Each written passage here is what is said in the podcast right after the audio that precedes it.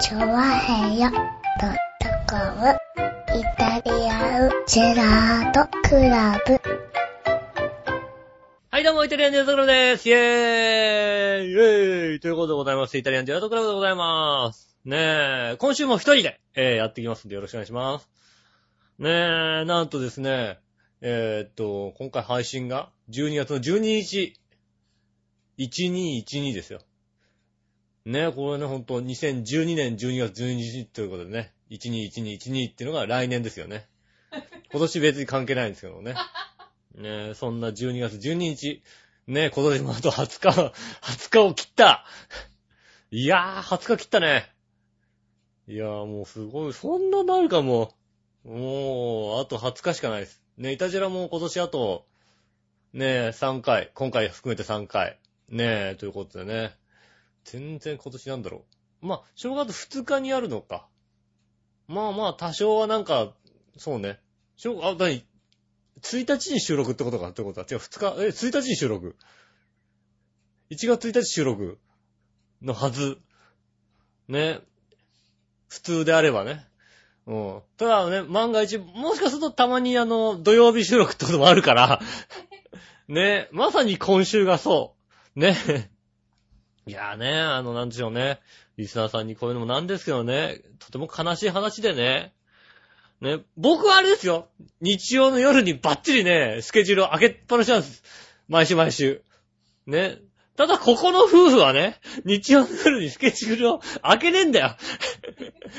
もうね、こう旦那だけだと思ったらね、奥さんまで言ってきたよ。今週さ、日曜の夜ダメだからさ、土曜の夜にしてくんないって言い出したよ。ねえ。いやー、そう来るかと。ね、僕はもうバシッとね、こうね、あの、日曜の夜開けてますんでね。あれですよね。だからね、あの、また申し訳ないんですけどね、皆さんね、あの、土曜の、しかもね、急に金曜の夜ぐらいにね、金曜の夜でもないのか。金曜の朝ぐらいなのかなにね、あの、すいませんけどね、あの、日曜の収録から土曜の収録に1日ずれましたって送ったらですね、皆さんちゃんとですね、メールをいただいてくれてね、送っていただいてましてね、非常にありがたいということでね。まあ本当にね、ね、本当にリスナーさんに感謝でございますよね。ありがたい話でございましてね。まあね、12月もこうね、押し迫ってきましてね。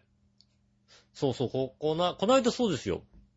僕初めて、あのー新大久保、行ったんですよ。新大久保ってさ、俺ほんと行ったことなかったの？あのさ、怖いとこじゃん。あの、ね、あの、僕の、なんつうの、常識のレベルで言うと、あそこは怖いところよっていうさ、どっかにあるわけ。新大久保は怖いとこですって。近づいちゃいけませんよって言われるところの一つじゃないですか、だってなんかさ。そういうイメージがあったから、行ったことなかったの、若い頃なんか特に。ところここのとこ今さ、ね、あの、韓流ブームもあってさ、もう新大久保が割とね、こう、メジャーになってる、女性の行きたい街みたいになってるじゃん、なんかさ。行きたい街になるかみたいなさ。今行きたい街、なんか東京和歌とかに乗ったりするじゃん、なんかさ。ねえ、今行きたい街、ねえ、あの、新大久保とか書いてあったりするわけ。そんなとこなのかと思うわけですよね。でまあね、あの、行ったことなかったから、ちょうどご飯食べましょうなんて話になってね。あの、じゃあ韓国料理行こうよって。韓国料理だったらあれだね、あの、うん新大久保だね、なんて話になってね、新大久保に行きましてね。いや、新、もう新大久保のさ、駅の前時点でもうなんか、若干日本じゃない系な感じになってるよね、なんかね。なんつうの？あの、向こうによくあるさ、あの、日本で言うとネットカフェなんだけど、向こうで言うと PC バンって言うんですかね。PC バンって書いてあるんだ、本当に。あの、ハングルで。ええーと思って。ねえで、駅降りて、あの、割と韓国料理屋さんの多い方に向かっていくとね、もう、なんて言うんでしょうね。本当に日本じゃない感じ韓国歩いてる。ミョンドンまでは行かないけど、イデとかね。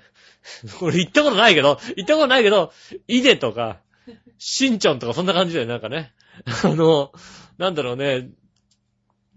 あのな、ミョンドンって割と、韓国の原宿とか言われる感じで、なんかこう、店がバーって並ん、あの、集まってるって感じだけど、どちらかというとなんか、あの、大通り、そしてね、でも路地裏とかすごいなんかもう路地とか狭い道入ってったらすごいもう韓国、両側にも韓国料理屋並んでるみたいな状態になってんですよね。で、ね、なんかあの、何、韓国のアイドルの、あの、なんつうの、それこそ原宿みたいな状態になってるよね。あの、ねえ、何？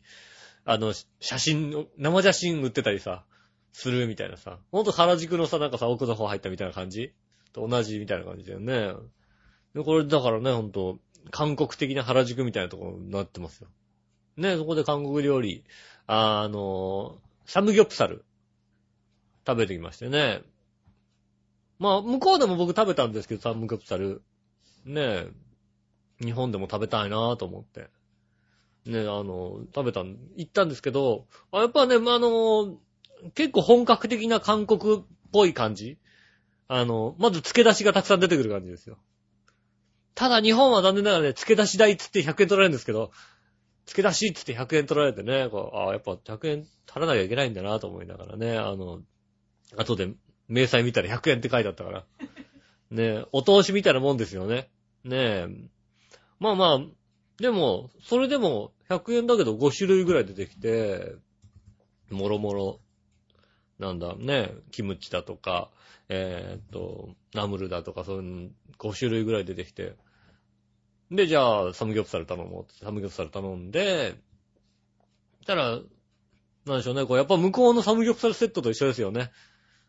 もう葉っぱも出てきて、ね、あと、何味噌とか、ね、キムチ、キムチもなんか焼きキムチで乗っけてくれて、それで、だから、あの、巻いて、葉っぱに巻いて食べるみたいな形になって、葉っぱおかわりしたら葉っぱ代取られましたけど、や やっぱ日本、え、向こうだと葉っぱもタダでガンガンくれるよ、なんかね。ね、韓国だと葉っぱもくれるし、キムチなんかもタダでガンガンね、あった、あった当たり前でしょ的な話なんだけど、多分代わりにくれてたキムチ代って取られるんでしょうけどね。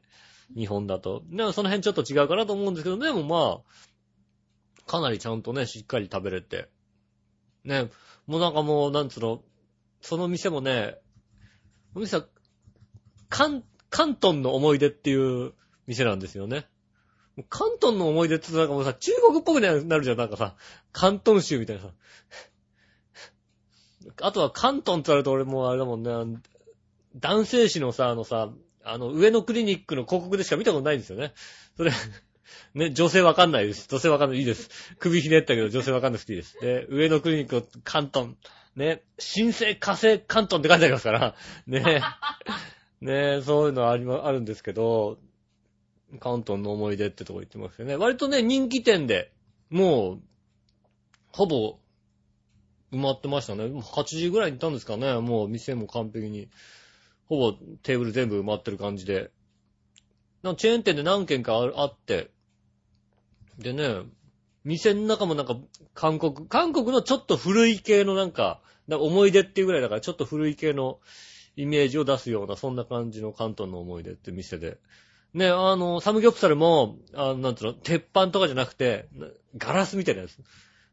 あの、なんでしょうね、こう、日本の焼肉屋さんと違うから、こう、ロースターとかがダーンと置いてあるわけじゃなくて、本当にあの、普通の、なんつうの、あの、卓上コンロみたいなさ、カチッつってさ、つけるやつの上に、なんか、ガラス板みたいな、丸いなんか、なんつうんでしょうね。あの、ほんと丸いガラス板みたいなのを置いて、で、その上で肉焼いて、まあ油がこう垂れるんで、こう油、油を集めるものとかこう下にこう置いてやるんですけど、そういうのだと、なんつうの、あの、鉄板と違って煙が出ないんですよね。全然だから、まあ確かにあの、匂いが気になる方みたいな感じで、あの、皆さん荷物をなんかビニール袋の中にこう、縛って入れてましたけど、ビニールもらえてね、ビニールこう、くだ、くださってこう、どう入れてくださいって持ってきて。まあ我々のところには持ってこなかったですけど、ね、ビニール入れてこうやったんですけど、なた、多分匂いはちゃんとつくんでしょうね。体にも多分匂いがつくんでしょうけど。でもそんなになんかね、普通の焼肉屋さんに来るのも全然なんかこう、匂いというか、煙がもうもうってわけでもなくて。ね、あの、そのなんか、ガラスとか石とかで焼くと、割となんつうの、あの、煙が出ないって言うんですけど、確かにね、出ないのよ。ね、あれはびっくりしましたけどね。日本でも、なんか本、本場の気持ちにな、確かにね、本場の気持ちになれる。なんかもう完璧だって店の人も、韓国の人で、日本語が割とできる韓国の人で。韓国行った時そんな店しか行かないじゃん。だってさ、基本的に。全くさ、韓国語しか通じないようなところをさ、ハングルしか通じない、ハングルしか書いてないようなさ、メニューしか持ってこないようなところ行かないじゃない？だって、僕らなんか。もう、わかんないから。だから、全然、あの、日本語通じるような店、ね、こう選んでさ、もうさ、俺は、この前前回韓国行った時のホテルなんて、もう、繁華街からめっちゃ離れてるとこで、それこそ、あの、地下鉄で一回乗り換えないといけないみたいな、ね、トンデモンとか、トンね、東大門とかね、ミョンドンとかそういうとこに行くには、地下鉄で一回乗り換えなきゃいけないような、そんなとこにこう、ホテル取ってあって、ほんともうさ、あの、ホテルの近くの飯屋ってもう、全然正直何屋だかわかんないような店しかないわけ。あの、何？日本みたいにさ、店の前になんかショーケースとかなくて、もう本当になんかこう、多分食べ物屋さんだけど、なんとか屋さんってこう、デカデカと書いてあって、店の中にこう、あの、メニューがさ、壁に貼ってあるんだけどさ、果たしてこれは何を食わしてくれるとこなんだろうか。多分食べ物屋さんなんだよ。全くわかんない店がね、結構多く並んでるような、なんかあの、どちらかと、あの、骨董品が多いような街だったんですよね。あの、街中にこう UFO キャッチャーみたいなの置いてあって、その中にあのね、あの、なんだろう、仏像のちっちゃい人が入ってるみたいな、そんなとこだったんですよね。あの、骨董、骨董が入ってる UFO キャッチャーがなぜか置いてあるみたいなさ、そういうとこで、それもおかしいんだけど、街としては。ねえ、だから、うん、飯食べるにも、あれだよね、必ず、うん、出るかつってね、夜中とかタクシー乗っかって、ね、ミョンドンとかね、トンデモンとか行って、飯屋さん行って、みたいな、そんな感じでしたもんね。だから、まあ、日本語が通じて日本語のメニューがある店、みたいな、そんな気持ちになりますよ。だから韓国、本当に韓国行ったみたいな気持ちになるんで。ね、あのー、お近くの方は、ぜひね、お近くの方ってまあね、東京圏の方は、ね、なんとなく、ね、韓国に行く、行きたいなと思うんであれば、ね、あの、うん、お安く、別になんか、そんなに高くもなかったですし、お安いぐらいでしたし、ね、あの、行って、ちょっと韓国な気持ちになれる。うん、あの、なんていうの、新大久保自体も、そんな怖い街じゃなくなってましたから。ね俺、俺の中では、なんか、行っちゃいけない街の一つだと思ったんだけどね。ねなんかさ、あの、新大久保。あと、あと、いや、山手線の中でも一番怖い街だよな。俺山手線ぐるっと見てさ、降りたくないなと、やっぱ、降りたくないなと思うのは、新大久保かな。あと意外に大塚ってさ、降りてみるとさ、怪しい街だったね、なんかね。大塚って怪しいなと思ったよね。その辺ですよね。で、その辺はちょっと俺は、うん、あんまり行きたくないかなと思いますけど、うーんねえでもなんか、やっぱり、OL さんが行きたい街みたいな。ねえあと、韓流にね、興味がある方はね、行ってますよ、なんかね。ねえなので、皆さんも、ね、よろしかったら、お時間があったら、ねえ顔出してみてはいかがかなと思います。美味しいんでね、ぜひね、行ってみてください。じゃ今週も参りましょう。井上義雄イタリアンジェラートクラブ。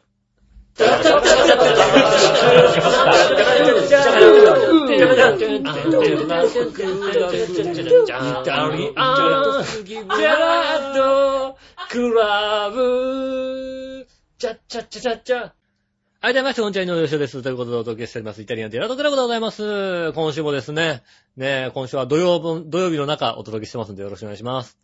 ねえ、そうですね、今週といえばですね、あそこも行きましたよ。あの、東京モーターショー。ねえ、あの、ミッチェローニも、ミッチェローニが言ったわけじゃないのか。ミッチェローニが言ったわけじゃないね。ミッチェルさんね。えー、栗林ミッチェルさん、ミッチェルさんのね、えー、っと、何でしたっけ番組名。ね。ドキドキワイドでも言ってましたけどね。ねえ、あの、ねえ、あの、ラブミッション。合ってるよね、合ってる。ラブミッションだよね。なんだそのドキドキワイドって。なんかそんな感じだったんだ。なんか、なんかこうさ、ときめくみたいなさ、恋でときめくみたいな感じのさ、何かパッて出てきたんだよね。ねえ、そこでさ、ラジオだからさ、黙って考えるわけにいかないからさ、言ってみたんだけどさ、言ってみると外すね、やっぱりね。ドキドキワイドじゃなかったですけどね。ぜひね、あの、来週ね、あのね、あの次回ね、あの、ミッチェルさんの番組で メール送る方はドキドキワイド当てって書いてね、送っていただければね。栗林みちるドキドキワイドって書いてね、送っていただければ。一応つくはつくから。何ですかドキドキワイドってって言いますけどもね。ねえ。ミッチェルさんの番組でもね、あの、取り上げていたね、あの、いたんですよね。あの、取り上げていたんですよね。東京モーターショーね。多分ね。取り上げるって書いてありましたからね。聞いてない、聞いてないですけどね。ねえ、一緒に行きましたね。嘘ですけど。嘘ですけど。ねえ、ミッチェルさんのブログを見て、あ、モーターショーやってんだ、じゃあ行かなきゃと思いましたね。行ってきましたね。やっぱね、ほら、どちらかというと車は好きなタイプの人ですから、ね、まず車が好き、あと女性が好きっていう、この二つの条件を満たしたイベントって言ったら何だったらモーターショーなんですよ。ねえ、お姉さんが必ずこうやって立ってるわけですから、ねえ、そう行きましたよね。まあね、あのー平日の午前中ということもありまして、お客さんは少なめのはずなんですけど、やっぱ多いね、人ね。うん、いっぱいでしたよ。これ。でも昔もっと混んでた。いや、だってもうなんかね、あのーモーターショーには夢があったもん、昔のモーターショーって。それこそ、初めて行ったのってもう、かれこれ20年ぐらい前の話ですけど、やっぱり、20歳ぐらいの頃だから、いや、あの頃バブルだからさ、夢があったわけ。もうなんつうの、今さ、車ってたらさ、エコ、ね、ハイブリッドとかさ、ね、あとなんつうの、ね、電気だとかそういうさ、地球に優しいみたいなさ。その頃全然地球に優しくない車しかなかったわけですよ。ね。もうなんつうの、あの、お金払えばなんかすごい高いもんでも買うだろうみたいなさ、高いもん出したらそれ、それから売れていくみたいな感じの時代だったから、わっけわかんない車があってね。ね、あの、当時、当時全くメジャーになんなかった、あの、V16 型エンジンを積んだ、あの、スポーツカーが出てまして、V16 ってとんでもないんですよ。大体ね、あのね、フェラーリの、まあまあ安めのやつで V8 が乗ってるわけですよ。で、それを、あの、2個くっつけて、縦に置いたら、あの、長くなっちゃうから横にして置いたみたいな、そういうね、あの、わけのわかんないレベルの、これはね、あのね、日本でも数台入ったのか入ってないのかわかんないような車がね、あの、モーターショーに出てましたからね、売る気だったんでしょうね、あれ多分ね。ね、今ね、だって今のモーターショー行くとやっぱ本当に、海外の車でもエコーカー、ね、日本の車もエコーとか、自然に優しいとか。ねえ、自転車乗れよ、そんなのったらさ、って話だよね。自然に優しく生きたかったらさ。ねえ。だってさ、モーターショー、東京モーターショーですって言ってさ、なんかまあ、車もあるんだけど、バイクのメーカーも出てんのね。で、ヤマハとかも出てるわけ。で、ヤマハのブースにさ、ね、あの、ちょっとなんかこうさ、バイクとかまとがれるように置いてあるわけだよ。何台か、バイク、バイク。その中にさ、あのさ、あの、ヤマハのさ、電動自転車とか置いてあるわけ。誰がまたがるんだよって話になってさ、パスとかって別に、いい自転車屋にあるじゃんと思うわけ。でもなんかさ、モーターショーに来てるからそれまたがってる人もいるわけ。またがって写真まで撮ってるやつがいるわけ。別に、自転車じゃんこれってもう完全に、モーターショー、ま、まさにモーターなんだけど、まさにエンジンじゃなくモーターだからモーターショー合ってるかもしんないけどさ、さ、モーターショーね、来てまでさ、なんか自転車にまたがってんのはどうよとか思ったりするわけですよね。ねえ、だからさ、あの、なんつうの、まあ、モーターショー行ったんですけど、まあ、普通の車もいっぱい並んでるわけですよね。それはまあもちろんね、売る、売るため、売るね、売ってる一般車も置いてあるわけですよ。でもさ、なんかさ、わざわざさ、混雑してるとこ行ってさ、一般車をさ、こうじっくり見るってのもさ、バカバカしいじゃない？だってなんか、ディーラーとか行ったら置いてある車なわけ？普通に。それをなんかさ、いちいちこうさ、この車はこうだと見てるわけ？それは、どうだろうと、ね？ね別になんかさ、ね、なんか、それこそ、ダイハツとかのブースも盛り上がってるわけ？で、なんかダイハツの車こう開けたり閉めたりしてさ、運転席座って、うーん、なんて言ってるんだけどさ、俺は、ディーラー行ったらあるんじゃないかなって。コーヒーでも出してもらえるだってディーラーとか行ったらさ、きっと。あの、なんかあんな混雑してないもんだって。そんなに混んでないもんね。だからね、それでいいんじゃないか。だから、あの、珍しい車とか、あんまり見られない車とかをこう見てたんですけどね。だからね、そういうとこ見ると楽しいのがね、あの、トラックとかね、バスのブースは楽しくなってくるよね。あの、なんだろうね、トラックの運転席には乗りたいじゃん、なんか。高いんだよ、まあ、トラックの運転席って。昔ね、やっぱトラックの、ね、あの、なんつうの、助手席とか乗らせてもらったことあるけど、やっぱりね、こう、運転、運転席の目線から見てさ、あのさ、乗用車って低いじゃない？でもさ、うん、トラック高いからさ、渋滞とかしてても前が見えるわけ。あれいいんだよね、やっぱりね。こうさ、まだ、まだこれぐらいが混んでんだなとかさ、ああ、前がこれぐらい進んだなってのがさ、わかるからさ、あれがね、とてもいいんです。誰か来たよ。誰か来たよ。ね運転席ね、あだから運転席世話してもらったりするとね、結構楽しいわけよ。ね、トラックとか。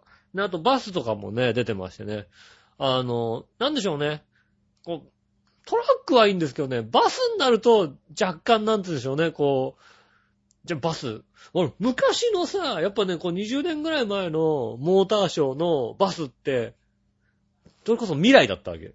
走って未来がもう見えてたんだけど、今のね、あのモーターショーのバスはね、現実なんだよね、やっぱりなんかね、現代プラスアルファみたいなことしかないから、今、今、今走ってるようなバスが、だからなんつうのかな、あの、バスでも床面がさ、こうさ、フラットになってるバスあるじゃない？あの、入り口から、ね、フルフラットのバスみたいな。そういうのが20年ぐらい前のモーターショーに出てて、お、すげえと思ったけど、今のバスの、あの、モーターショー行ってバス乗っても、うん、いや、ここのモーターショーのバスよりも、あの、幕張走ってる、ベンツのこう、二連に繋がったバスの方がよっぽど未来を感じると思うわけ。ね一回、皆さんね、ほんとね、モーター、モーターショーね、幕張メッセから、えっ、とね、幕張、海浜幕張から幕張本郷の、ね、あの、行ってるバス乗った方がいいよ。ベンツのバスが走ってるけど、あの、どっち向きに椅子つけてんの？みたいな、いろんな向きにね、バスのね、椅子がついてんの。これ、この向きで乗っていくと辛いだろっていうようなさ、真横だったり真後ろだったり、でも今飛ばすもあれなんだよね、後ろ向きの、あの席ついてるよね。後ろ向きって、バスで後ろ向きって絶対酔うじゃんだって。ねえ、あれ、都営バス乗っててもなんか、後ろ向いたら後ろ向きの、多分だからなんつうの、あの、低床というか床をさ、低くするためにさ、あの、タイヤの位置に椅子を乗っけなきゃいけないんだけど、そうすると、どうしても後ろ向きじゃないと、おかしくなるとこがあるんだろうね、多分ね。その、バスの長さによって。そうするとなんかあの、へ、え、これ、ここで後ろ向きでさ、しかもなんかさ、狭くてさ、向かい合っちゃうともうなんかもう、すごい知らない人と向かい、この距離で向かい合うのはちょっとなんか、うーん、ちょっとなーって思うよね。ねえ。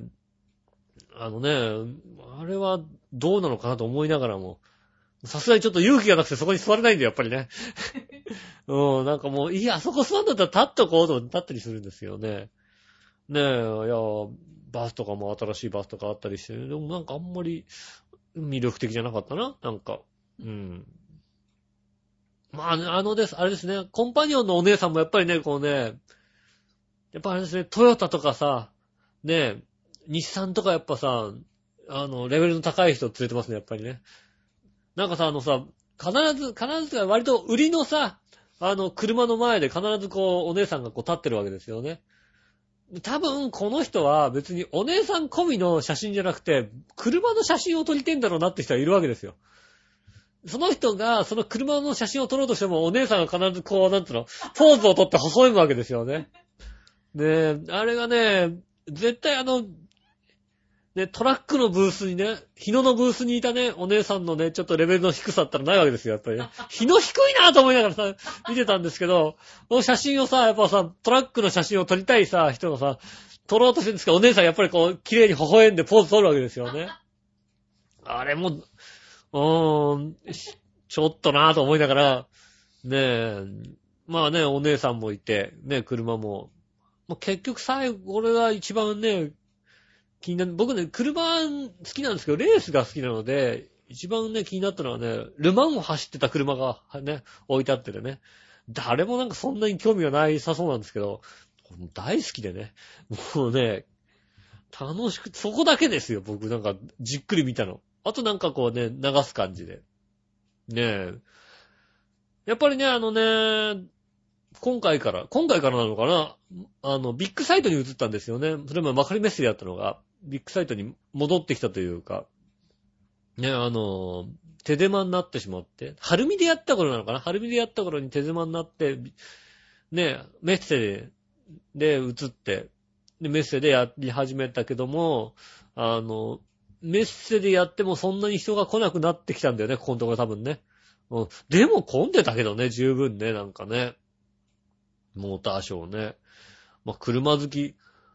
ああ、でも若い子いなかったかもしんない。おじさんとかだったのかもしんない、なんか。なんか若い男の子が本当に車が好きじゃなくなってきた感じがするね、なんかね。車なくても。ね、特にね、あの、首都圏、東京圏内はね、車がなくても生活できますから、ね、あの、車に興味が本当にない感じがしますよね。それがちょっと悲しいなと。うん。って思っちゃいましたね。なんかモーターショーに行ってちょっと悲しい気持ち。ああ、もうちょっとなんかね、あの、モーターショー盛り上がってくれればなというか、あの、夢がないんだよ、やっぱり車にさ、なんかさ、早いぞとかじゃないんだよ、なんかさ、もうさ、もう、排気ガス出ませんなんだよ。まず、そっからスタートなわけ。ねえ。なんとリッター30キロ走りますよ。いいんだよ、そんなさ。リッター5キロでいいからみたいなさ。まあ、ね、またさ、今さ、ガソリンがえらい高いじゃないなんか。まあ、一時期と比べて若干下がったとはいえ、やっぱまだね、あの、レギュラーで、下手すると130円、140円、150円近くしたりますもんだってね。ちょっと高いなって気持ちになるんでね。あの、前実家で乗ってた車がリッター8キロぐらいしか走んなかったんですよね。ねえ、だから、たまにさ、レンタカー借りてさ、ねえ、それこそ200キロぐらい乗ったりして、で、全然こう、ねえ、あの、ガソリンだけど、燃費リッター15キロとか走っちゃうと、走るなぁと思うもんね。ね、前の職場でね、あの、おじさんと一緒に仕事してて、おじさんがね、やっぱレンタカー借りて、それで、いや、もうね、レンタカー借りてね、ちょっと出かけたんだけどね。いや、もうなんかもうガソリンが高くて腹が立つよね、つっててさ。いや、もうほんとね、もうガソリン入れたらなんかもう、まだ一番高い頃に行ったの、その人はまだ。一番高い頃で、しかも、都内に住んでて、都内も割と、あの、いいとこ住んでてる人で、だから何、その辺って、都内の奥の方、ちゃんとしたとこってさ、ガソリンめちゃめちゃめちゃ高いわけですよ。こっちで100、7、80円のね、もう都内とかだと200円近かったりするわけ。で、ほんと200円近かったって腹すっごい怒ったわけ。いや、もう200円近かったよな、ってさ。で、何リッター入れたんですか？って言ったらさ、十何リッターって言っててさ、そんなに怒んねえと思ってさ、あの、だレンタカーで借りてるから、やっぱり、ね、燃費いい車だから、あの、千葉まで行って帰ってくるってそんなにかかんないわけ。そんなにね、あの、燃料食わないわけ。その、十何リッター、二十リッター入れてなかったもん、確か。何、十何リッターなんだよね。じゃあそんな怒んないでよ。大した量じゃないじゃないっていうさ。ねえ高くたって高がね、数百円でしょ。いや、高かったんだよね、と怒ってましたね。ちっちゃいなと思ってるけど。で、まあね、そんなね、あの、モーターショー行ってきましてね。あの、詳しくはね、ミッチェルさんのね、ドキドキマイハートの方でね、ねええ、やってますんで。なんだっけ、もうまた忘れちゃった。ラブミッションの方でね、やってますんでね、ぜひとも、えー、聞いていただきたいなと思っておりますんで、よろしくお願いします。えーと、じゃあ、ふつおた行きましょうかね。ふつおた。えー、ジャクソンママさんからいただきました。ありがとうございます。えーと、井上さん、杉村さん、こんにちは。こんにちは。すみません、いません。えー、感謝祭からクリスマスの時期ですね。アメリカはプレゼントを買う時期とかもあって、えー、感謝祭の次に、次の日にブラックフライデーという一年で一番大きなセールがあるんで、その日に買う人が多いみたいです。えー、有名店はなぜなぜか、えー、木曜の夜からスタートして金曜の昼頃まで破格の値段で売り出します。えー、金曜の昼から土曜までまあまあなお値段、お得なお値段に変わって、土日はちょっとお得な値段になるシステムです。うちもトイザラスとメイシーズという有名なアメリカのデパートのセールに行ってきました。えー、テレビのニュースではセールの争奪戦がやってました。サイル、サイルスピレーを使って逮捕される人とか、殴られる喧嘩とかしてる人が出ました。今年の感謝祭はそれが一番印象に残りました。ありがとうございます。へー。ちょうど感謝祭終わったとこなんですからね。ねえ、あの、ブラックフライデーってあるんですね。なんでしょうね。ブラックマンデーは聞いたことありますけどね。ブラックフライデーあんま聞いたことないですけど。えそういう日があって、そうなんだ。なクリスマスのプレゼントとかなんですかね？を、こう、買う日なんですね、ちょうどね。木曜の夜からスタートして金曜の昼頃まで高いんだ。で、で、金曜の昼から夜まで、や、そんなに安くなん、な、なんないわけだね。で、土日はお得な値段になる。不思議な。多分だからまあ金曜日ぐらいに、で金曜の夜から、で木曜の夜にあれでしょ、だからね、あの、目玉商品みたいなの出すわけです、多分。限定何個みたいなの出して、なくなっちゃったら普通の値段とかなるわけです。普通の値段とかちょっとね、安めにして、土日お得みたいな感じですよね。トイザラスね、トイザラス、メイシーズはわかんないですね。トイザラスはわかりますけどね。ね、あの、日本でもトイザラスはありますけど、トイザラスは、ねそんなブラックフライデーやってないですよ、だってね。ねえ、なんでしょうね、こう。まあ確かに日本でもさ、あのね、セールになるとね、おばちゃんたちがね、あの、ひ引っ張り合ってるのは見ますけどね。ねえ、洋服とかをさ、こうさ、こっちとかあっちでさ、私のよ、みたいな感じでね。引っ張ってるの見ますけどね、そこまでなんつうの、催涙スプレー使うまで、なん、そこまでなんだ、どうしたのっていう話ですよね。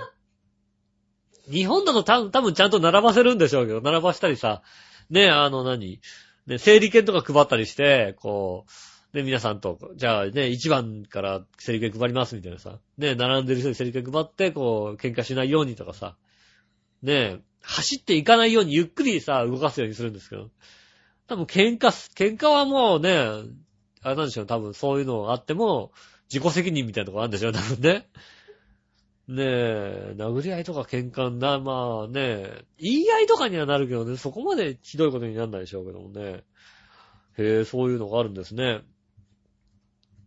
まあですね、まあなんか日本で言うとなんでしょうね、こうさ、あれですかね、あの、七流れ品がなんか、たくさん出るセールとかあるじゃないですか、なんか。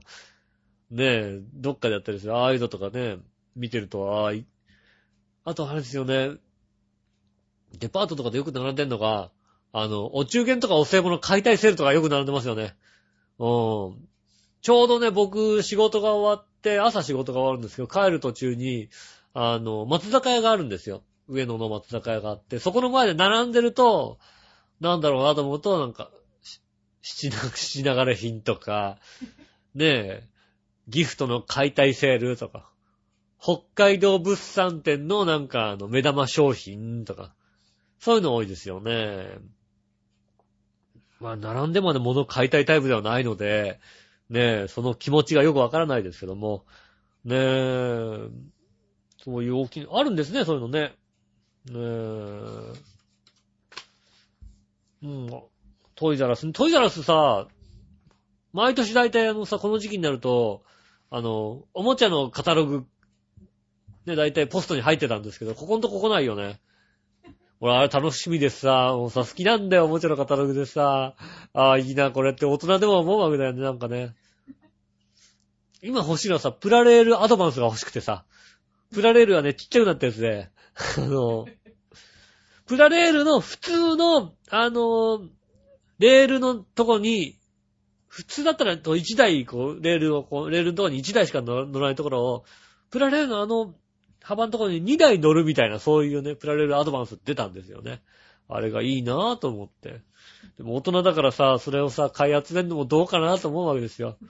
ねえ。そうなんかね、あのね、動画とかで一乗プラレールとか見るとね、あの、一乗プラレールってわかんないでしょうけど、一乗プラレールってあるんですよ。あの、プラレールが好きなね、まあお父さんだったのかな？多分ね、人が奥さんに、じゃあ、プラレールね、一乗分だけだったら出しといていいわよって言われたわけよ。うん。その一乗を使ってどんどん高くしてしていったっていうね。そういうね、一乗プラレールっていうね、ジャンルがあるんですよ。どんどん高くしてってもう、どうやってんの？みたいなことになるっていう。ねちょうどだからなんでしょうね、こう、一乗っていうか、まあ、1メーター、2メーター、か1メーターかける2メーターあるかないかぐらいのね、レベルのとこにこう、ね、レールを引いて、しかも上り坂とかガンガン引いたりなんかして、それで、あの、どんどんどんどん高くしてって、もう、天井まで行くぐらい高くする。奥さんに一乗だけ使っていいって一乗しか使えないから、その一乗でどうにかしようと思って、やり始めたっていうのが一乗プラレールっていう、その、で、それをなんか動画で上げたら、皆さんがなんかこれすごいねってことで、あの、ジャンルになったんですよね。ねえ、あれね、いいなと思います。ねえ、トイザらスこうね、この時期いいですよね。子供とかいたら本当になんかそういうの買っちゃいそうでね。うん。買ってあげてお父さん楽しむみたいなことになりますよね。いいですね。えーありがとうございました。ジャクソンモーさんでした。えー、続いて、えっと、と、じゃあ、どうしようかな。えー、グリギョッピーさんからいただきました。ありがとうございます。井上さん、笑いのお姉さん、こんにちは。じゃあ、杉村さんってもう書かなくなりましたね。最近、有名人、著名人、歴史上の人物などのお墓参りをする、墓参ラーという物好きが結構いるそうです。井上さん、笑いのお姉さんが墓参りしてもいいと思う人物はいますか？僕は井上さん局長の墓参りしてもいいですよ。それではご機嫌がジェラーっていただきました。ありがとうございます。ねえ、もう局長の墓参りはもう今すぐでも行ってあげてくださいね、ってね。死んだことにしちゃいけないのあんまり出ないんで実は死んでるみたいなことないの？大丈夫？生きてる？わかんない。わかんない。えーっと、えー、会ってないそうなんでわかりません。ねえ、私も全く会ってないのでわかりませんけども、消息不明なんですけども、一応杉村さんのメールアドに、あの、これあの、調和表のブログに上げといてっつって、送った分は上がってるんで多分生きてると思います。ねえ、だから大丈夫です。まだ大丈夫です。ねえ。そうですね、井上さん、笑いのお姉さんが墓参りしてもいいと思う人物はいますか？そうだなぁ。おじいちゃんおばあちゃんかな。一応墓参りしてもいいかなと思うんですよね。俺さ、俺ついそう、ついね、2、3日前にふと思ったんだよ。あのね、僕ね、じいちゃん、父方のじいさんは、もう幼稚園ぐらいのところに亡くなってるんで、割と、ね、あの、家族で墓参りっていうと父方のおじいさん、まあ野田にあるんですけど、野田のお墓に行ってるんですけども、母方のおじいさんばあさんが、じいさんが亡くなったのかいくつの頃だろう。は、父方のおじいさんが亡くなって、違う、母方のおじいさんが亡くなったのが、えーとね、でももうなんか大人になってた。二十歳前後だった。で、ばあさん亡くなったのはもう30ぐらいの頃に亡くなったんですけども、そちらのお墓に一切行ったことがないんですよ。それってありなのかなと思ってふと思ったんですけど、母が行けって言わないわけですよ。で、行こうとも言わないし、行けとも言わないから、墓がどこにあるのか知らないわけですよね。当然。もうどこに墓があるかも知らないし、ね、ばあさんに至っては、ばあさんに至っては、あの、あれですからね、あの、身内のものでやるんで、お葬式は来なくていいですよってメールが来たんですよね。うん。いや、そっか。僕も納得したんですけど、周りから言われましたよね。さすがに。ねえ。じゃあ行かなくていいのってって。あの、メール来て、だから、母親からメール来て、えーっと、何ヶ月ぐらい前から末期の癌ね、もうもうもう90超えたから、ね、まあ何ヶ月、1ヶ月、2ヶ月ぐらい前から末期癌でもうね、あの、ね、まあ、いつ亡くなるかというような状態でしたと。で、ね、あの、亡くなったんですけど、身内のもので、えー葬式をやるんで、あなたは冥福だけを祈ってくださいって書いてあって、なるほどと思って人にね、あの、今日ばあさん亡くなったんだけど、亡くなったんだけどねーって話したの。亡くなったんだけどねーって話したら、行かなくていいよって言われて、いや別にいいんじゃないですかねって。まあ、だから、その1ヶ月2ヶ月前から末期癌っていうのも、その時初めて知ったわけです、亡くなってから知ったわけですよ。人に言わせると、ね、あの、その、末期癌でもうすぐ亡くなっちゃうって分かってるんであれば、顔だけだで、顔だけでも、店に行きなさいよって。ね言われるらしいんですよね、どうもね。もうばあちゃんね、あの、危ないからね、もう、あと顔だけでも見してね、なんか最後にね、挨拶でもしてきなさいよ。でもう僕じゃって分かんないけどね、なんて話なんだけど。もう僕じゃって分かんないから、あんた来ても分かんないから来なくていいわよって言われてね。ねえそんな感じですよ、多分ね。だから全然知らないうちにね、亡くなってましてね。知らないうちにお葬式が終わってまして。で、あの、お墓も知らないといった状態でね。うん。ちょっと、どうなのかなっていうふと思ったんですけどね。まあまあまあ、そういう家なんでね。家、家柄がそうなんでね。不思議ねっていう。墓参り、じいさんばあさんだったら墓参りしてもいいかなと思うんですよね。お帰ってきた帰ってきたお杉村和之帰ってきたよ。マイク繋いでないよ。マイク繋いどけよ。いつマイク帰ってもいいように。マイク繋いでおけよ。ねえ。わかったわかった。じゃあね。じゃあわかった。これね、マイク繋ぐからちょっと一旦切るから。わかった。ねえ、一旦切ります。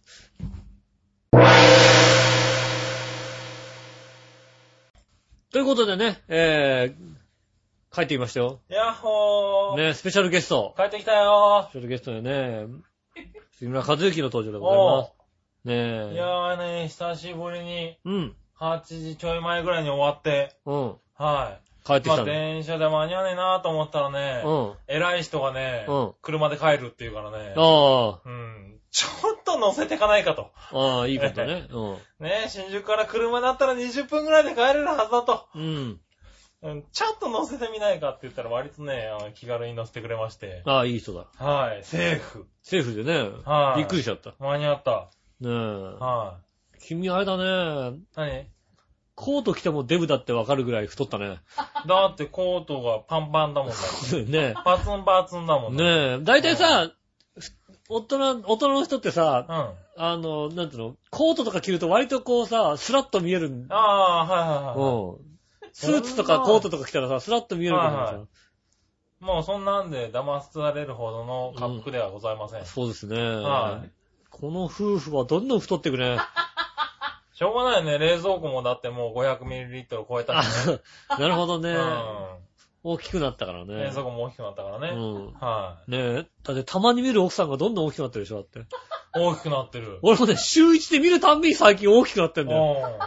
うねえ。ん。本当にね、あの、毎回ね、あの、たまに見るたんびに新しい奥さんな気分だね。あ、いいね。はい。言って、あの、あれだもんね。うん。ダイエットのさ、あのさ、CM のさ、でやったやったやったやった。ねえ。うん新しいもらう、奥さんもらった気分俺、毎週新しい奥さんもらってる気分だわ。うん、そうだね。うんあれは、あの人は痩せたからじゃないのね。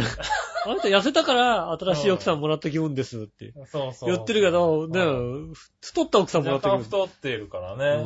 うん。ね太ってるのに最近なんか妙に髪型もコロコロ変えるからね。え。ああ、もう、うん会うたんびにもそう、会うたんびに。う、ねえ、羨ましい。まあね。うん。はい奥さんがどんどん変わってくってのはね。そうね。うん一週間に一遍ぐらいがいいんじゃないかな、帰るのは。まあね、はまあほら、他の日は他の家に泊まってるじゃないですか。他の奥さんがいるわけじゃないですか。い。そうだね。うん。しょうがないね。そういう、そのぐらいにな、なりたいよね。個人的には。い。これでう、んなんだろう、不倫してたうら、んまあ俺、偉いよね。でもわかんないけど、わかんなうんい。仕事だっつって全部それを全部不倫に回してる可能性があるから。俺だったら偉いよ、俺多分と思うけどね。うんうん、残念ながら。この仕事をこなして他にもいたらそれはすごいと思うよね。あ、それはすごいそれね。はすごい立派だと思う。それはもう、ね。それは立派だけどね、こんなに太んないと思う、そんな生活してる人。太んない太んない。ここま多で太んない。なんで太んないですよはね。しょうがないね。まあね、はいえー、そんな杉お村さん、久しぶり。お久しぶりですね。はいありがとうございます。ね。まだまだ来週も出れませんけどね、多分ね。ねえ、来週もね、今年いっぱい出ないと思います今んでね。年いっぱいはね、出ないんじゃないかな。ねえ。頑張って最後ぐらい出たいね。うん。はい。ねえ。ねえ、年末頑張りたいね。頑張ってください。はい。ということでね。ねえ。はい。どうぞ進めてください。えーと、どれにしよっかな。ねえ。そうだな。何？どれにしよっかな。はい。いいんですよ。どんな感じで進めてたんですか？適当に進邪めてます魔しちゃい。ましたね、もしかして。邪魔なんだよね。はい俺はね、あのね、うん。あもうね、この笑いのお姉さんとね、僕とでね、はい。ね、ご泉でお届けしてるわけですよね。おー。うん。それご、ご泉ですよ。大泉なの、本当に。まあ、ごいねえ、ご泉ですよ。本当に？そうですよ。なんかオートロックだったら入れないとか言わない？それ、それない？ない、大丈夫、大丈うん夫。ご泉です。あ、そう？ご泉でお届けしてますんでねうん。まだ合意し、合意してない。まあ、旦那さん合意してないかもしれないですけど。そうだよ、多分ね。うん。うん。旦那さん合意してないからうちにいたって話だよ、それね。ねえうん。そう、家にいたって話ですけど。はいえーと、続いて、新潟県のグリービーオッピーさんから、普通おったいただきました。ありがとうございます。井上さん、笑いのお姉さん、こんにちは。こんにちは。なんだか、杉村さんってもう書かなくなりましたね。はい。うん。杉村さんもいるよ。いますよ。ね。はい井上さん、とても決しそうな笑いのお姉さんに素朴な質問ですが、年末年始福袋とか購入されたことありますか？えー、川の山でも心惹かれた福袋はありましたか？それではごきげんよう、ジェラララーといただきました。ありがとうございます。はいはねえ。買ったことある福袋。い。あるよ。結構。あるよね。好きだよね。うん結構好きで買買うね。うん。うん。ヨドバシのやつとかも買うし。へえ福ぶ福箱あるあるあるる。ある。うん。うん。とか、まあ、秋葉原のね、なんかパーツショップとかでも結構買ったりするね。あ、でもね、しかも奥さんは福笑いみたいですもんだってね。あー、うまいこと言ったね。ありがとうございます。す。はねい。まあ、福袋から出てきたら残念ながら外れてる、ね。え。外れだな。はい。このなんだ、ろう、このピンクの、そ、何、マフラーはどう、いつつけるんだろうみたいな。あるある、メメンズのやつだね。うんメンズのやつで、これとメン、ズでこれ、そうどうよ、この色みたいなこのさ。シャツはどこで着るんだい？つも。絶対入ってるじゃん、一枚ぐらいはさ。そっか。なんかさ、街中でさ、そういうの着てる人いるとうん。さ、あそういうのなのかな？あ福袋ね。うん。福袋に一回、一回、一個は入ってるよね、必ずね。まあ入ってるじゃない？そういうのなのかな？そういうやつなのかな。うんう。ん。いやね、あのねう、ん。職場によくね、来るね、あの、ホームレスと仲いいんですけど、ほうほうほう。仲いいホームレスがね、君の職場に来るホームレスってちょっとリあれだね、リッチだね。リッチ、リッチ、リッチ、リッチ、リッチなんだよ。そうだね金持ってんだよ、あの、そうだね上野のね、コンビニに来る。上野のね、ホームレスは金持ってんだよ。なるほど上野のホームレス邪魔だっつって、自分の財布の中から1円玉とかを、うん。募金箱に放り込んでいくわけ。1円玉邪魔だな、って言いながら。ああ。いい、いいホームレスだね。すごいホームレスでしょ？ホームレスがさ、もうマジシャンみたいな格好してるわけ。あどこで買ったのって言ったら、100円で売ってんだよ。言ってね。あ。誰かが、だ多分福袋に入ってるやつを売りに行くんだなと思ってさ。そうだね。リサイクルショップかなんかにそれ買うんだね。買うんだよねは。いそうするとマジシャンみたいな格好になるんだよ。おじさんなるが。ほど。すげえ格好してんだと思ったらさ、うん。うん、さ面白いから聞く、聞くわけ。ああ。うん、これ、どこで売ってんすか？って言ったらさ、うんで、どこでもらったの？って話したらさ、買ったんだよ。100円です。あねあ、そういう安いとこも知ってるんだよ、多分ね。知ってんだよね、多分あね。確かにね、あった。そそういう店あった。あったんだよ。みんな、あの、うろうろ街歩いたら、はい。あ、ここで買ったのかなっていうような店あった、確かに。ああ、上のね。うん。上の御徒町あたりあるよ、多分ね。あった、あった、あっった。はいすごい店あります。これから年末年始にかけて多分そういうの仕入れ時だね。うん。そういう店はね。ねえ。あいやね、本当に、そんな店、そんな、だからあれですよ。ねえ、福袋、俺買ったのないかな君は買わないよね。買わないねあんまりね。うんう。ん。あんまり、いやでもなんか、うん。あのー、イクスペアリとか買ってもいいかなと思うんですけど、なんかあの、年越しの時とかに、あ行かないんだよね、年越しの時にね。あ、そカウントダウンとかあんなとこに行く人じゃないんだう。よね。まあね。あその時間空いてたら焼肉食ってんだよ、大抵。あー、毎年ね。毎年必ずね、はいはいあの、4年連続ぐらいではい、年越しで焼肉食べていたってのありましたけあー、どそうだね。も。はい。そんな話は確かによく聞く。うん。うん。ああ、年を越してましたね、みたいなさ。うん。12時15分ぐらいに気づくみたいなさうん。毎回その話は聞くな。うん。うんねえ、今年の年越しはどういう予定なの？仕事してます。ああ、お仕事中に越す感じ。越す感じです。ああ、なるほどね。うん。なので別になんの、なんもないんですけど、なんもないんですか？なんもないですね。はいはいまあ、奥さんが笑い、笑いの奥さんは、福袋は、買わない。買うわけないじゃん。そうだね。うん。何が出てくるかわかんないよ何が出てくるかわかんないので、買うわけがないよ。うん。はまあ、買ってきたらあれですよね。非難合々ですい。よね。普段合々ですよ。だから僕も、あれですよ、結婚してから2年福袋買ってないですからね。毎年お正月に僕結構福袋買うの楽しみだったんですけど、うん。そこはね、空気が読めたね。ああ、そうだね。はい。この子の前に福袋を持ってくるのは多分危険だと。赤い袋持ってきたら怒られるよね。うはってことになるわけだから。ん。な、はい何買ってき、な、何それ？って言われる。結婚してから変わったところね。はあはい。結婚してから変わったところ？そう福袋が変わらない。はい。それがね、変わったところですよはいね。ねえ、ありがとうございます。ねえっそうですと、グリオッピーさんありがとうございました。はい。えー、続いて、福、えー、そうった、ジャクソンママさんからいただきました。ありがとうございます。えー、毎週いたじら欠かさず聞いてますが、オープニングは前の局長のめいっ子のやつの方がいいんじゃないですかそうですねそうですか。ねあれ、な、何？ね違ったの？え。なになになになになになになになになにえ、井上義雄のイタリアンスレンドクラブはオープニング違ったの。なになになになになになになになにいや、俺忙しいからさ、何何何聞く暇もないんだけどさ。なになになになにうん。あ、一緒にやってんじゃない一緒一緒一緒。今週はいつも通り一緒だよ、だって。そうだよね一緒ですよ。先週も一緒。はいはい今週、先週は一緒ですよ。うなんうん。変わんないですよ。ああ、ねだったらそんなこと言わなくてもね。ねえ。はいなんだろう。なんか、なんか勘違いしてんのかなあれかな？うんアメリカだとどっか変換かかっちゃうのか変なわったのかちょっと違ったのかな？うん。ねえ。ほんと、ダメ、ダメ、バラしちゃダメだよね、だってね。まあいいや、はいはい。ねえ。この間、ジャクソンが、えー、笑いのお姉さんの笑い声に反応しました。とうとう、とうとう来ましたよ。う気をつけないとこんな笑い方することないよん。ああ、そうですね。うん。アメリカ人でこの笑い方したらね、うん。うん。あ、でもアメリカ人ってこんな笑い方するのかな？おほほほって笑わないじゃん、だってさガハハ。ガハね。うん。ね、ところで、杉村局長はいつも不在ですが、家には帰ってきてるんですか？久しぶりに帰ってきました。久しぶり ですね。はいえーえーうちの旦那さんは腰を痛めて引っ越し屋辞めたんで、ずっと家にいます。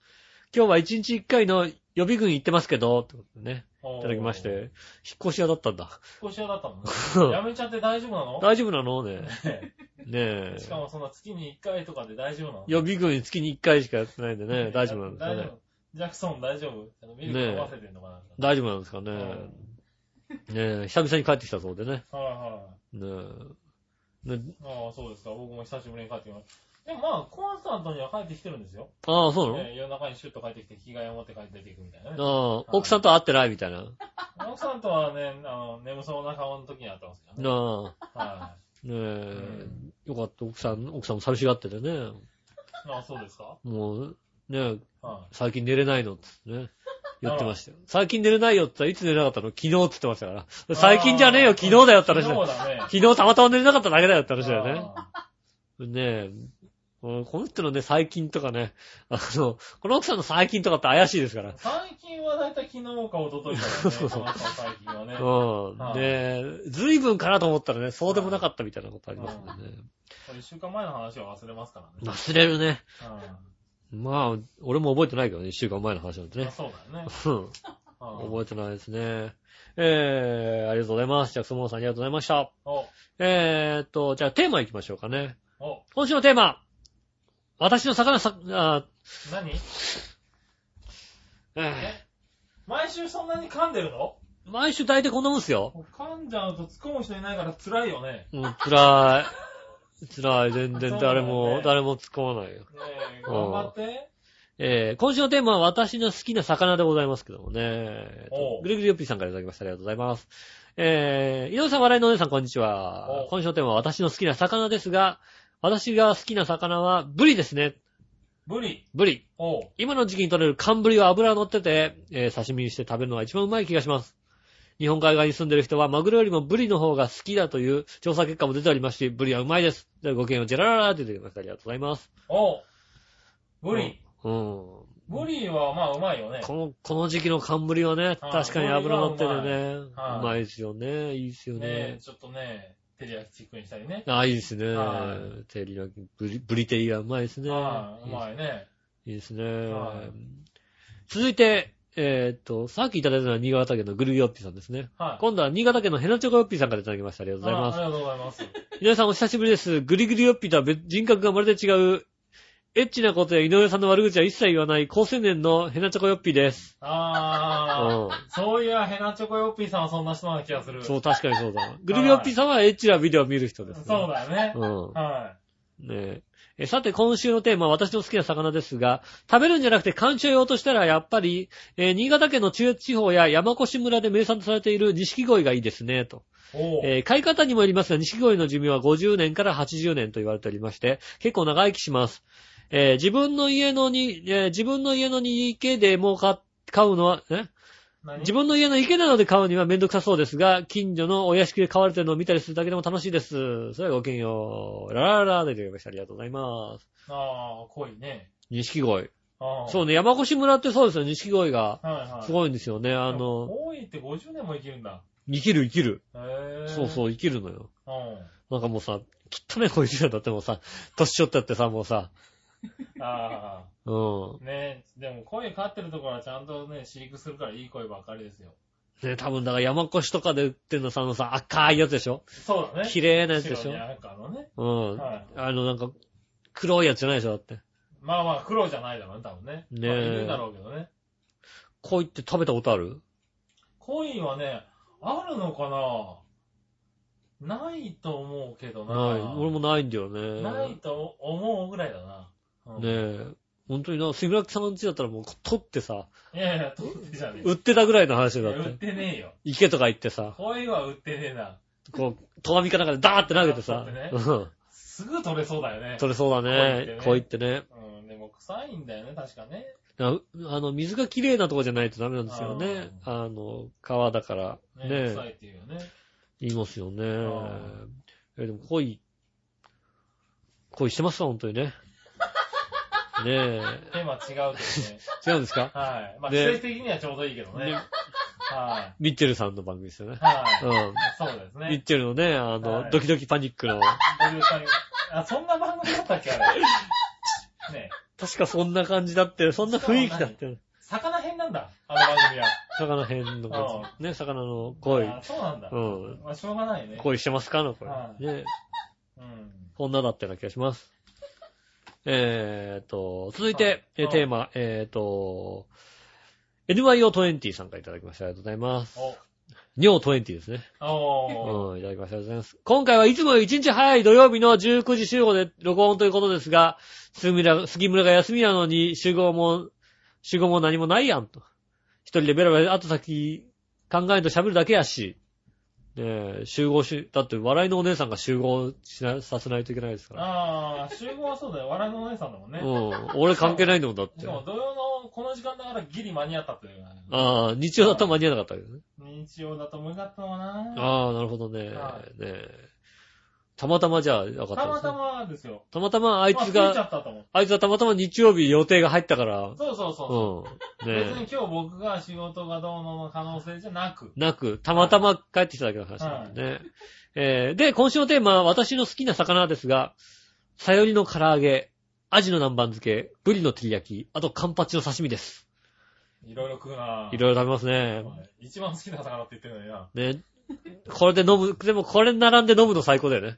ああ、最高だね。これこれ並んで、こううんね、飲み屋でこれの並んだらいい。うこれが全部うまい店いいよね。ん。うまいね。いいよねうまいさいいね。うん。まあ、この時期だからやっぱブリって出てくるよね。無理だね、この時期はね。えーまあね、と言いつつ僕別に魚が好きかって言われると別に特に好きじゃないですよね。なんで。まあ、さよりも美味しいけどね。うん。はねい。うえ、ん。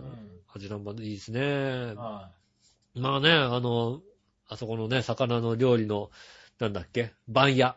はいはいはい。千葉のね、あまの君、よく行くよね。ホタンのとこにあるね、番屋とかに行ったらね、やっぱり美味しいもの多いですよね、なんかね。うん。まあ、ね、こういろいろやっぱ種類食べたいじゃないですか。うん。やっぱね、たくさん食べる人と行きたいですよね。ああ、なるほど、なるほど。うん。まあそうだね。二人で行っても大体は2品しか食えないからね。そうそうそう。はいねえ。だから本当にね、あの前回も、そう、前回ね、だって、僕行った時友達と行こうって話になったわけですからね。友達と、普通の僕の友達と行こうって言った時に、でもなんか二人で行くとさ、うん。うん。もっと、もっと食べたいよね。う食べる人いた方がいいよね。つって誘ったのがこの人ですからね。だってね。ああ。うん。笑いのお姉さんだからね。うん。は一番食べるでしょ？っていう。い。で、いっぱい食ってきたって言ってたもんだって。そうそう。ねえ。いっぱい切ってきて食ってきて、うんねえ。うん。味が濃いから飽きたっつってね。お腹はいっぱいじゃないんだけどって話だよね。うん。なんかあれもこれも食いたかったみたいなこと言ってたけどそれも食べたかったのよ。はいまた行くのよって話だったんですよね。ぜひね、また、ね、あの、行ってね。機会があればね機会があれば行ってね、あの、はいね、東京ドイツ村でね、あのね、綺麗なイルミネーション見てね、帰ってこなきゃいけないですよね。またその時期ですか。またその時期にね。ねはい、この時期やってますんでね。はいぜひ。ね、えーぜひ行ってみてください。はい ねえ、えっと、今週のテーマのコーナーでございました。ありがとうございます。君の好きな魚は言わないんだね。魚好きじゃない。好言っといて。きじゃないから。好きじゃないから。好きじゃないもの人に振らないでくれるからな。何？テーマとして。魚まあいいんねだけど、さ好きな魚はね。なんだろうあね。そう。まあいいよ。聞いた俺あ、わかった、ああった。た。はい。魚の中でも一番好きな魚、魚の料理の魚といえば、うんスモークサーモンが好きですね。おーなるほどね。うん。スモークサーモンか。まあ、好きな魚で何が好き？料理では出てこないな、多分。あ あ杉村さん何が好きですか？僕何が好きなんだろうなあとは鮭は好きですよ。あなたでもそんな魚好きじゃないよね。魚、でもね、なんか最近になってだ、なんかだいぶ魚が好きになってきたね、つうか、魚が美味しくなってきたね。ああう、ん年でしょ。年だよね。年でしょうん、だからブリとかもうまいと思うし、ちょっと前はサンマがやっぱり食べたいなと思ったし、う。うん。うねえやっぱ季節によって変わってくるよね。ん。ね、季節によって、その時その時の魚を、こう、考えて食べるようになってきたねう。ん。うんねえ。で、またね、夏にやりますんでね、ぜひ。なるほどね。うん。夏の好きな夏ま魚。では、うん。ね、あれなんでね。わかんない。春もやるかもしれない。春の好きな魚はね、夏の好きな魚。はい。わかんないけどそれま。でいつ吉尾が魚を好きになるかね。うんあんまり好きじゃないですよね。肉の方が好きです。ねえ。うんまあ、そんな感じでどうも。ねえ、以上ね、あの、今週のテーマ、えー好きな魚でした。ありがとうございます。はえーと、続いて、えー、つぶやき来ております。ぐるぎよっぴーさんからいただきました。ありがとうございます。えーと、井上さんこんにちは。僕のつぶやきです。先週の放送ではゲストがいた関係からか、送ったネタが大量にボツにされ、傷ついた。えー、はっきり言っていたじらにゲストあります。井上さんのトークだけで十分です。い。あら、マニアがいるね。い。るね。過去ゲストして井上さん持ち上げる手法。ああ。杉村さんも、杉村。村さんが欲しいって言ってるわけじゃないんで、しかもね。ああ、うんね。はいはい。ねえ先週ね、バチさんがね、ゲストに来ていただいてね。ねうん。はい、出た出た言ってたからね。うん。ねえ、杉村さんがいる時に出たかったって言ってましたけどね。ああ。うん。まあ、そうなっちゃうよね。そうなっちゃうよね。しょうがないですよね。すいませんね、いなくてね。ねえ。もうちょっとの辛抱ですからね。もうちょっと、もうちょっとなんですか？はい。もうちょっとですね、来年には土日ぐらい、土日のどっちかぐらい休めるようになるんじゃないですかね。ねえ、ええはそんなことをね、10月に言ってたような気がしますよい。ね、ねど。っちか、うん そうだね、言ってたらね、11月ね、385時間とか働いちゃったんで。ねえはい、ねえ、残念ながらね、それもう12月になっちゃって、まだまだですからはい12ね。月もですね、もうね、120時間ぐらい行ってますね。ねえ、ってことね。まだ10日しか経ってまだます。10日しか経たないですけどね。ねえ。頑張りますよ。頑張ってくださいね。えー、続いて、えー、ついに僕の住んでるとこでも初雪が降り、朝、家の窓から見える世界は真っ白けで、気温もかなり冷え込んでました。まあ、東京でもね、昨日、一昨日ぐらいですかね。あの、ああ、なんか降ったとか降らないとか。降ったとか降らないとか的な話ですよね。うんあの、都心では降らなかったみたいですけど、あったねね、ちょっと北関東というかね、東京でも割と多摩地区は降ったみたいな感じですよね。雪マークついてましたもんね。うんなので、割とね、こう、もう、早い、早い段階で雪になりましたよね。はいはい。えー続いて、来年9月に、えー新潟のエコスタジアムで、えーヤクルト巨人戦の2連戦が行われるとか。その試合のチケット CM を11月からテレビで流し続けていて、どんだけ気が早いんだという感じです。僕はヤクルトファンですが完全に行く気は全くありません。といただきました。ありがとうございああ、ます。もうやってるんだ。9月、来週9月でしょだって。いや11月からや楽しみなんだろうね。え。潟県民にとっては。いやもうね、あの、あれだよね。これ満員になんないとさ、もう二度と来てくれない、巨人戦が来てくれないみたいなさ、そんなことでしょああ、気合入ってんのかなねえう、んエコスター。いい球場ですよ、エコスターはね。あそうなんだ。割ともうんう、地方球場にしては今、1、2を争うような、おいい球場です。ー球。場マニアとしてはね。うん。エコなの？んエコなの？エコ、エコスタジアムですエよ。コスタジアム。うん。うん。なんで？エコでは、エコなエコじゃないの？何？エコロジーなエコじゃないまあ、エコロジーというか、のうん。ただ単にハードオフでしょ？あおー、そうなんだ。あの、あの、リサイクルショップのハハードオフが、し、あのね、名前ついてるから、エコ、おー。ハードオフエコスタジアムですもんね、だって確かね。うん。それは勘違いした。まあ、エコロ、多少エコロジーなとこもあるんでしょうけどね。なるほどね。うん。はい使い、使い捨てじゃないんでしょ、多分ね。まあ、球団、球場としてはね。うん。ん多分なんかね、あの、なんかこう、ビールのカカップとかも、はい。ね、洗ってもう一回使うみたいな、そんな。それは使わないでほしいな。うん。できれば。それエコじゃなくてケチだな、多 分そうだね。ううん。割り箸とか洗ってもう一回使うみたいなさ。使うんそれ勘違いしちゃいかんね。杉村家でした、それね。そうだね。うん。うん先週井上さんがシティハンターの話をされていましたが、えーシティハンターの後日談的な話、エンジェルハートはパラレルワールドとは断っていますが、えー言葉っていますが、えー話の内容上最低の暗さ加減でアニメ化されても全く見る気はしませんでしたし、漫画も一切読みたくない代物です。なぜあんな話を作ったんでしょうか シティハンター自体が傷物になってしまった気がしますよ。それではごきげんよう、ジェラララーといただきました。ありがとうございます。見てない。エンジェルハートって全く見てないですエンジェルハート俺も見てないんだよね。うん。うん。あの、雑誌、な、何に載ってる？何の雑誌に載ってるんだっけ、うな何乗ってたのか忘れたけど。ねえ、なんか評判はでも良かったけどね。そううなの、ん。ねえ、シティハンターは見てたけど、うんエンジェルハートっていうのなんかもう、うん確かに、シティハンターだけでいい感じがするよね。僕の中ではもう、ねシティハンターで終わってる感じえ。が、うん。ねえ、します。そういう人にとってはちょっとあれだったのかな。うん。うん。ねえ、まあチェックしてみようかな見ないかなうこんなこと書かれたら見ないよね、でもね。ん。いや、見ないよね、見て。ねえ、うん。えー見ません。あ、そうですか。すいません俺逆に見ようかなって気になるけどな。えー、ねえ、エンジェルハート、ありがとうございました。えーと、グリオッピーさんありがとうございます。続いてグリオッピーさんから、どっちのコーナーいただきました。ありがとうございます。お、えーと、今週のさあどっち？えー、二重おは三重、もしくは、二重おは三重ですよね。おー。うん。なるほどな。えーと、二重は三重。二重は見えは難しいな、俺うん。で、えー三重の読み方としても、えっ、と、グリオッピーさんがいただきました。ありがとうございます。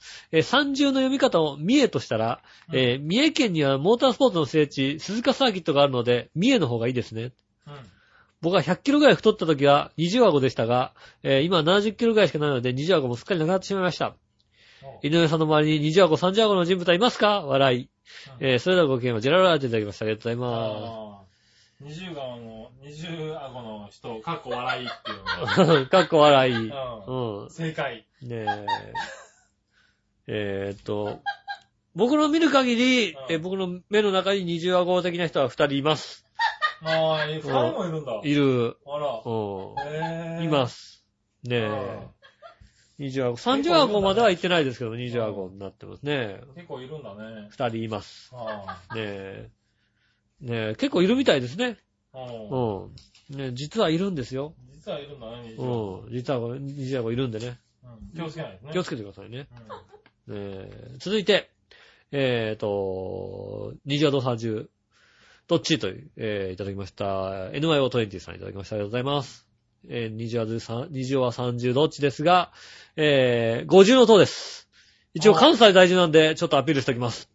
うん。50の塔って、二重が三重。ねえ。飛ばしたね、随分ね。50の塔って別に関西出身だから50の塔なのね。そういうことなんじゃないの？なんか。関西人はあれに、こう、何か持ってるんじゃないの？浅草寺とかにない？五重塔ってだってう。ん、ありそうなもん。あるよね。でも有名なのはやっぱり関西なんじゃないの？京都とかなうん。五重塔。うんでも京都だけどね。そうだよね。はい。お関西だ。関西。うん関西関西代表として。いや、ほんとね、あの、言っとくよ。うん。大阪の人と京都の人は別だからね。言っとくよ。これだけ言っとくよ。大阪と京都は別だよ。うん。おー同じ枠にいちゃいけないよ。あー、なるほどね。うん。何？大阪の人が京都語っちゃいけないんだ。いけないよね、だって。違うでしょ。なるほど。まるっきり違うでしょ、だって。京都行くとさ、いはい。でも電車でさ、こうさ、大阪から京都に行くじゃない？うん。うん。京都行くとちょっとさ、やっぱ落ち着くよ、なんかね。はんなり加減がいいよね、やっぱりね。あー、なるほどな。うん。うん。あんなに加減がいいか。まあ、京都はちょっと違違う。う違う、全然違うよね。う電車の中、ちょっと混んでる電車の中の雰囲気が違うもんだって。ん。電車の中の雰囲気違った？違うよ、だあ、って。そう。く街の雰囲気は違うけどな。いや、もう全然違うよね。ああ、そ大阪は明らかになってさ、混んでる電車から降りようとするとさ、もうう。う肘から行かないと降りれないじゃん、だって。ダーって行かないと降りれないじゃん、だって。ん。なるほどな。肘とか肩から、京都はだって降り、なんか降りれる、いや、はんなりしてるもんだって。そう。うん。あ、そう。降りますったらなんか降り落ちてくる感じするけどさ、大阪もともうさ、乗ってくるやつは先でさ、やべえ、降りんだこっちはって言ってさ、あ行かなきゃいけないじゃない？あ、そうですか。大変だよね、だからねら違うんですよ。でも50の塔ですか。50と、ねえ、ねえ、どうですか？二重は三重。二重は三重。難しい。二重は三重が読み方として正解だったのね。うーん、はいそうですね。ああ。二重は三重かな。二重は三重。うん二重は三重。なんだそりゃ。あ、なるほどな。うん。はいはいはい。三重ってなんだ、三重って。鈴鹿があるとこだからね。まあ三重だよね。三重。はいはい。うん。ああ、だったら三重かな。二重は五、二重は五と三重どっちだったんですよね。だったら三重だよね。ああ、三重なの？はねえ、い。うん。伊勢、伊勢神宮とかあるしね。ああね。ある、いあるよね、三重ね。ああるよ、大丈夫だよね。あるよね。ねええあと三重。まあ、あと疲れてくると二重になるぐらいかな。まあ、えそうねえ。うん。一人だけどね。一人だけどね。基準、基本一人ですけどね。うんまあだからまあ、二重か二重、二重ったら二重顎かどっちかですけど。まあ二重したら顎になっちゃうかもしれないようね。ん。はい。いや、あれも危ないからな。なんとも言えないです。あ、ほな君は危ない？よ。危ないよね。君が危なかったらだって完全にアウトが一人いるよ、だって。あいつ完全にアウトだよ、だってもう。どんだけ太ってると思ってる完全にアウトだよ。どんだけ太ってると思ってるのねえええ。。あ、でも君も太ったね。太ったよ、俺。はい。太ったよ。かな見ない間り、にかなり太ったよ。かなり太ったうね。ん。はい。かなり太った3人でお届けしております。そうですね。うんい。たじら久しぶりに顔合わせてみたらね、デブデブ3人でお届けしてますんでね。いかんね。皆さんもね、ぜひね、はい聞きながら太るというです太ってね。いこうね。うん。はい聞いてるみんなも太ってくる大事ですよ。大事大事。ね仲良くみんなで太ろみんなで太ろうよね。う。うん。ねどんどん太ってさ、楽しく行こうよというねことですよ。はいねえ、そんなこんなでございます。ありがとうございます。えー、どっちのコーナーでした？お、えー、逆どっちいただいております。えー、うるよぴーさんからいただいております。逆どっち？えー、井上さん局長こんにちは。僕の考えた逆どっちです。えー、魔法瓶といえばどっち？タイガーは象印。あ僕は象印ですね。それは上ジェララーついてきましたけど、ー。今。魔法瓶って言ったらタイガーな気がするな。あー。僕はあれだな。ヒントでピント見ったから。ああ、はいはい。象印クイズヒントでピント見ったから。ピントでピント見てたけど、でもあれね、魔法瓶って出てきたゲストにねは、いゲストに必ず魔法瓶なんかもらったじゃん、なんか。なんかもらってたけど、あれ魔法瓶だったっけ？なんかこう、ジャーとか、そんなイメージがあるんだけどな。魔法瓶、タイガー魔法瓶？象印？そうね、でも、そうか、そうか、ジャーって感じがするけどね。象印つと、でも、うん確かに象印つと魔法瓶っていうよりも、魔法、うんまあ同じもんなんだけど、うん。象印っていうと、ポットって感じするよね。ポットって感じがする、確かにね。うん魔法瓶って感じよりも、ポットって感じが確かにするね。確かにそうだ。でも俺象印だな。うん。ああ、そうなんだ。象印。う象印ですね。私は象印です。ねん。え、ここタイガーで。タイガー。虎年だもんだってね。まあね。はい君みたいな牛年じゃないからね。ねえ、は虎年と牛年でやっております。い。はねえ、あそこに寝年がいますからね。い。マジで？うん。ねねだったんだ。ねえ、牛虎ですからってね。あー。上だったのか。ねえ、何年って言うとねって言いますから。ねっていうかね。うん。年聞くと確か、にネズミみたいな動きすると思ったんだよね。うん。うん。ね年聞くとちょっと僕らより下の年言いますけど、うん。何年聞くと寝年って言いますから。ああ、それ気をつけた方がいいね。う んねこう気づね、気をつけないと。うん。ねあの、騙されますから。騙されるね。ねえ続いて逆どっちえーと、僕の考えた逆どっちです。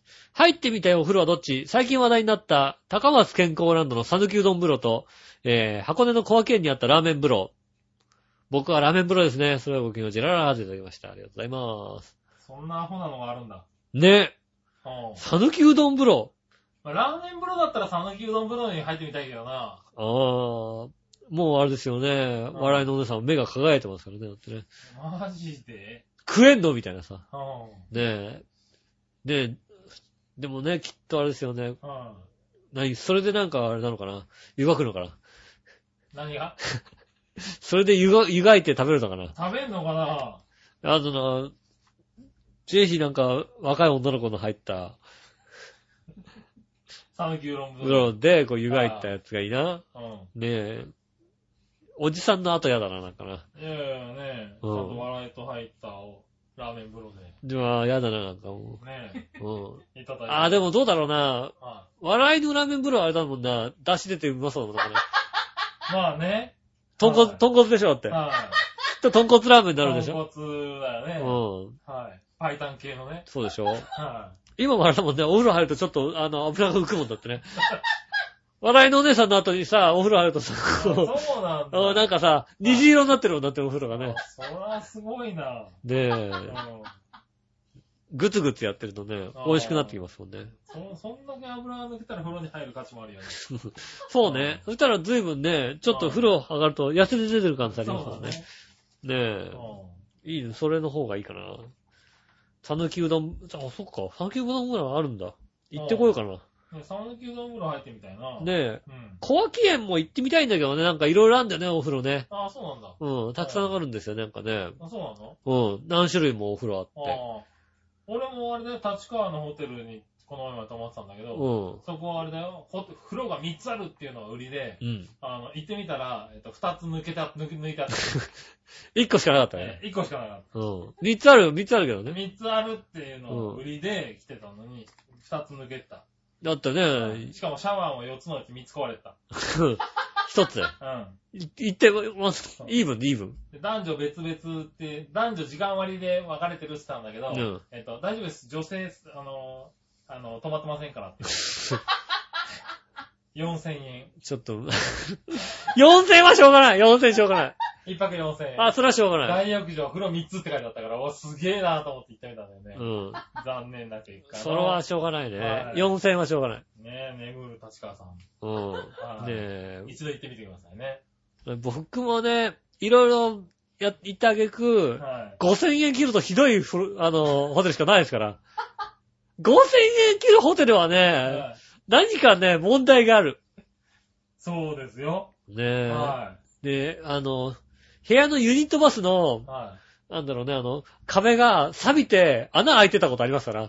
ねよえ。4000円だと。そうだよね。うんベッドと、なんか簡易ベッドも置いたんだけど、この簡易ベッドをどこに広げろっつうんだろうってぐらいの部屋だったからね。そうですよねは。いそんなレベルですよ。うん。ねえ、なので5000円を切ると、ホテルは厳しいよ。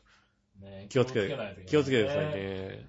はいねえ、えっ、と、ねえ、逆どっちのコごめんね、ーナー。話がずれちゃったね。ああいう全然いいですよ。逆どっち？えっ、と、続いて、NYO20 さんが逆どっち？あばら骨は、えー、下腹肉。どっち？といただきます。え？どういう選択肢？きっとあれなんだろうな。リスナーさんっていつもこんな気持ちなんだろうな。ああ、そういうことか。あばら骨は下腹肉。うん。どっち？どっちの意味がわかりませんってよく来るもんね。あるある。意味がわかりません。ああ、ない。それを何？身を挺して教えてくれてんのこれ。教えてくれたんだね。なるほどうね。ん。うん。あばら肉を下腹肉だったらまだわかるけどな。骨。ほら、骨だからうん。な。うん。下腹肉。はねえ。いどっちって言われたら俺、下腹肉はちょっと嫌だな。下腹肉ね。はいあばら骨を出していたいね。あら骨で出汁を取るのねはい。下腹肉って言ったらって。もう昔よね、下、バラ肉の下なのか、下腹の肉なのかどっちかって話だよね。下腹の肉かね。うんだから、あばら骨が出てるぐらいの細い人がいいのか、うん。下っ腹が出ちゃってるぐらい太ってる人がいいのかってことかああ、じゃあ下腹肉だな、これな。な。そうだ。うんあばら出そうよね。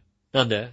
あばら出てるぐらいがいいな。もうな。そうかな。はいそれは、あんまり後ろは振り返後ろは振り返らないで。で、あばら出てる方がいい。はいそんなことないですよね。あの、鎖骨から胸の上の方は結構出てますよね、骨がね。。うん。うんその代わりね、下腹の方はひどいもんがありますよね。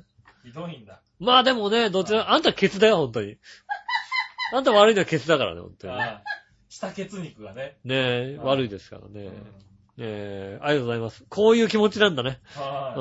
うん。ねえ、あれだね、頑張って気をつけないといけない。逆どっちこういう気持ち、なんだね。こういう気持ちなんだね。はいどう選べよって話ですよ。そうだね。うんそれは文句を言いたくなるわ。確かにそうですはいね。ありがとうございます。えーと、続いて、教えているさんのコーナー。ねえ、ね。教えているさんのコーナーです。このコーナーは、えー、何でもしてる井上さんに何でも聞いちゃおうというコーナーでございます。うん。えー、井上さん、笑いのお姉さん、こんにちは。何でもご存知の井上さんに質問です。昔、傷の消毒などに赤チンが使われてましたが、いつの間にか使われなくなりました。その理由を面白おかしく教えてください。これはジェラララと言いました。ありがとうございます。赤チン。はい。ねえ。使ってた。う。うんん。使ってました？使ってましたよ。ねえ、僕も使ってたような気がします。うん。ねうえん。。なんで使わなくなったかっていうと、やっぱね、こう、うんやっぱあれですね。まあ、しょうがないですよね。コンプライアンスの問題ですよね。ほう。うん。コンプライアンスの問題なんだ。コンプライアンスの問題ですよね、やっぱりね。ほ職場でさ、うんねえ、ハゲた上司がさ、う。うん。ねえ、若いおじさんにさ、うん。赤チン持ってきてっていうのさ、うん。やっぱちょっとコンプライアンスの問題でさ、なセク、セクハなんで、セクハラってなるじゃん、だってセクハなんねえよ。やだ、セクハラ違う違う違う。赤チンはならんだろ、別に。赤チンって、うん。チンってつくとやっぱりさ、はい。うん、やっぱちょっとセクハラになるんじゃないかなと思ってさ。おうん。ねえ、何？ー。いやいやいや商品名変えりゃいいやん。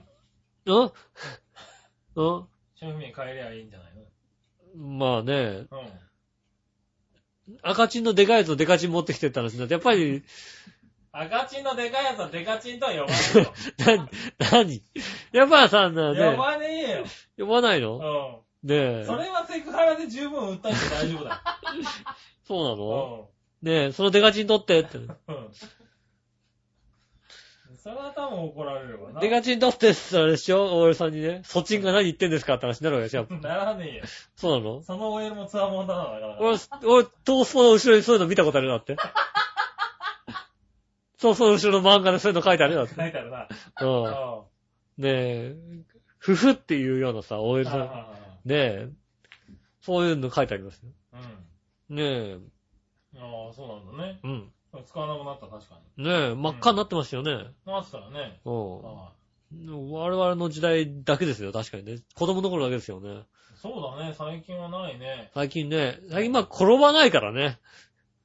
転ぶは転ぶんじゃないの？わかんないけど。で転んで作家症になることはないじゃんだってさ。まあね。すりむいたりしょうがないじゃん。すりむいたりも少ないのかな。うん。ねすりむいた赤チン塗ってたよね。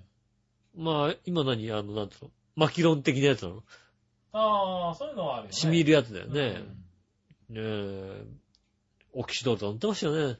ああね。昔ね。そういやなんでなくなったんだろうね。ねえ、いいものが増えましたよまあね。もっといいものが出たってことなんだろうね。ねえ。うんねえ、そう、ありがとうございます。うんえー続いて、えーと、ヨネさん、お姉さん、笑いのお姉さんに質問ですが、えー、あたりきさんきのコンコンチキと言いますが、コンコンチキとはどういう意味ですか？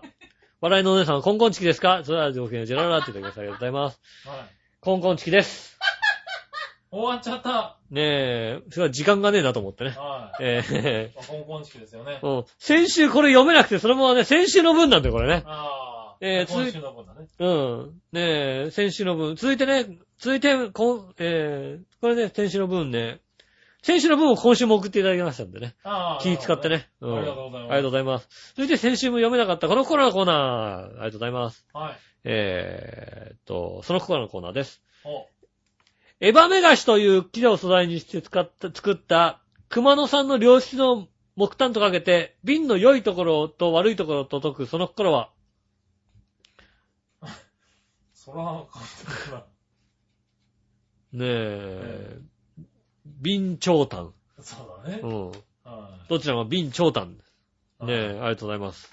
続いて、えー、文章や話で言おうとすることとかけて、植物と種と解くそこの心は、これも簡単だな。うん。はい。どちらも種子趣旨でしょう。でしょう。ああ、りがとうございます。